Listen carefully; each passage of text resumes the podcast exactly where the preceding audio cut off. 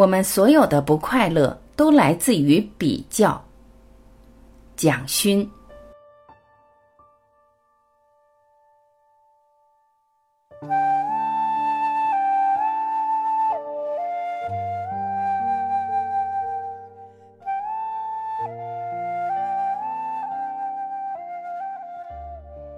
一，你会恨一朵花吗？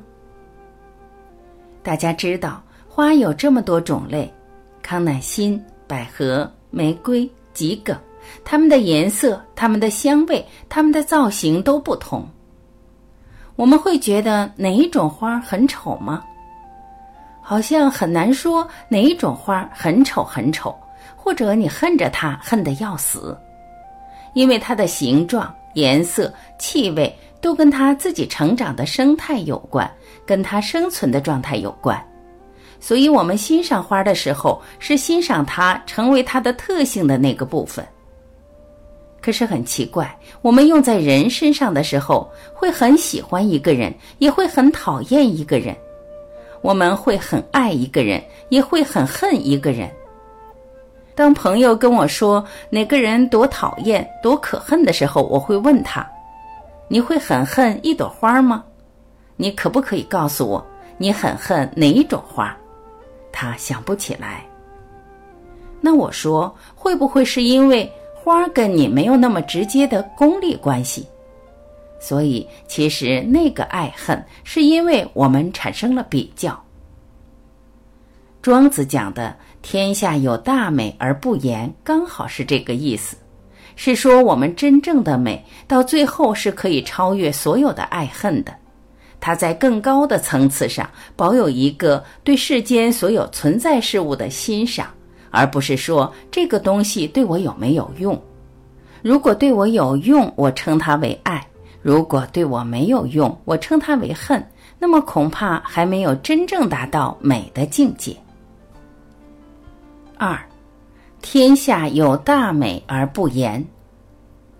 我们希望美可以更扩大，我们借用庄子的“天下有大美而不言”这句话来作为美的领域的真正的总结。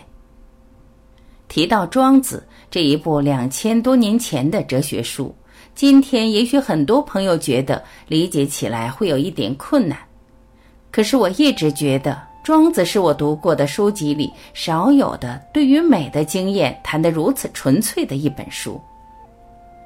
庄子的确是一个可以感觉到美的人，他也感觉到美这个东西会变成真正心灵上的某一种拯救。所以我常常觉得读庄子的时候有一种快乐，那个快乐是他总是把你带到美的现场。他不像西方的康德、黑格尔用分析的方法去分析美，而是把我们带到美的现场。庄子第一页叫做《逍遥游》，他叙述了一个神话，说北方以前有一个大的水池叫北冥，这个水池里有一条鱼，很大很大的鱼，北冥有鱼。有一天，这个鱼忽然突发奇想，说它好想飞起来变成鸟。所以它就变成了大鹏鸟，而且它一飞就飞了六个月没有停。我们觉得这完全是一个神话故事，可是我们在童年的时候多么爱读神话，多么爱读传说，多么爱读童话，因为在儿童的心灵世界里面，没有什么叫做真或假、对或错，它没有相对性，所以鱼也可以变成鸟。庄子觉得他在叙述一个美好的世界，这个世界其实讲的是心灵自由。他觉得，当你心灵自由的时候，你可以是鱼，也可以是鸟。很多人说庄子读不懂，怎么那么神奇？怎么鱼就变成了鸟？我说，在现实的世界里，你觉得鱼变成鸟是不可能。可是我们发现，童话的世界，鱼本来就可以变成鸟。我记得小时候做过的梦，我常常变成鱼，也变成鸟。我可以转换成这么多不同的状态，那种心灵的自由是非常快乐的。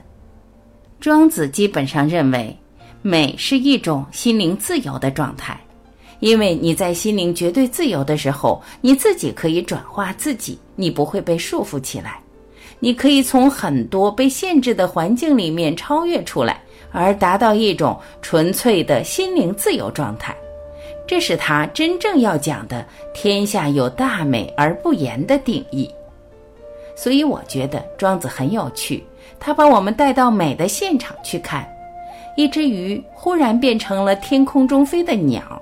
然后我们看到这个大鸟一飞就是六个月，因为它很大，生命力很强。三，每个人都不可取代。庄子还描写到，鸟飞的时候看到下面田地里有两只麻雀跳来跳去，麻雀抬头看到这么大一个鸟，还一飞六个月，他们就说好奇怪，为什么一飞要六个月？我们这样子跳来跳去，不是也很快乐吗？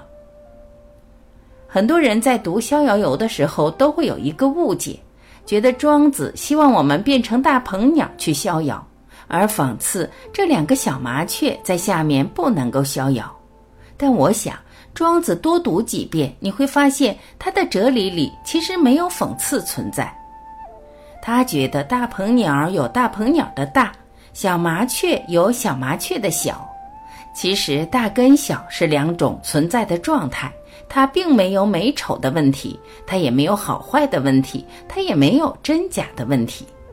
他觉得人的不快乐是因为那个大的忽然不想做大的，想要做小的；那个小的忽然觉得我为什么不能变成大的，痛苦就这样产生了，因为他不能做自己了。所以庄子在这一篇当中最后讲了。各司其职，每个人自我完成才是心灵的自由状态。每个人按照自己想要的样子完成自己，它就是美，它不必是相对的。我不知道大家有没有发现，庄子讲的“天下有大美而不言”的意思是说，为什么天下可以无所不美？因为每个人发现了自己存在的特殊性。我们每一个人的存在跟花的存在是一样的，我们都有别人不可取代的特性。所以，如果你要去比较，就会有痛苦；你去比较，就会有美，也会有丑。如果不去比较，而是让自己的生命在一个完整的完成的状态，它就是一种绝对的美，是一个独特性。所以，我们看到庄子的这句。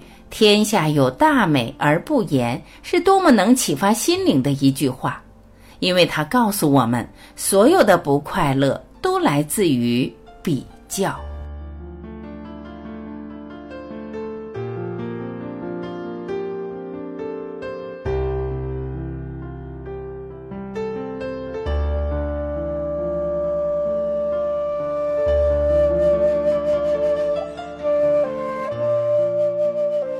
感谢聆听，我是晚琪，我们明天再会。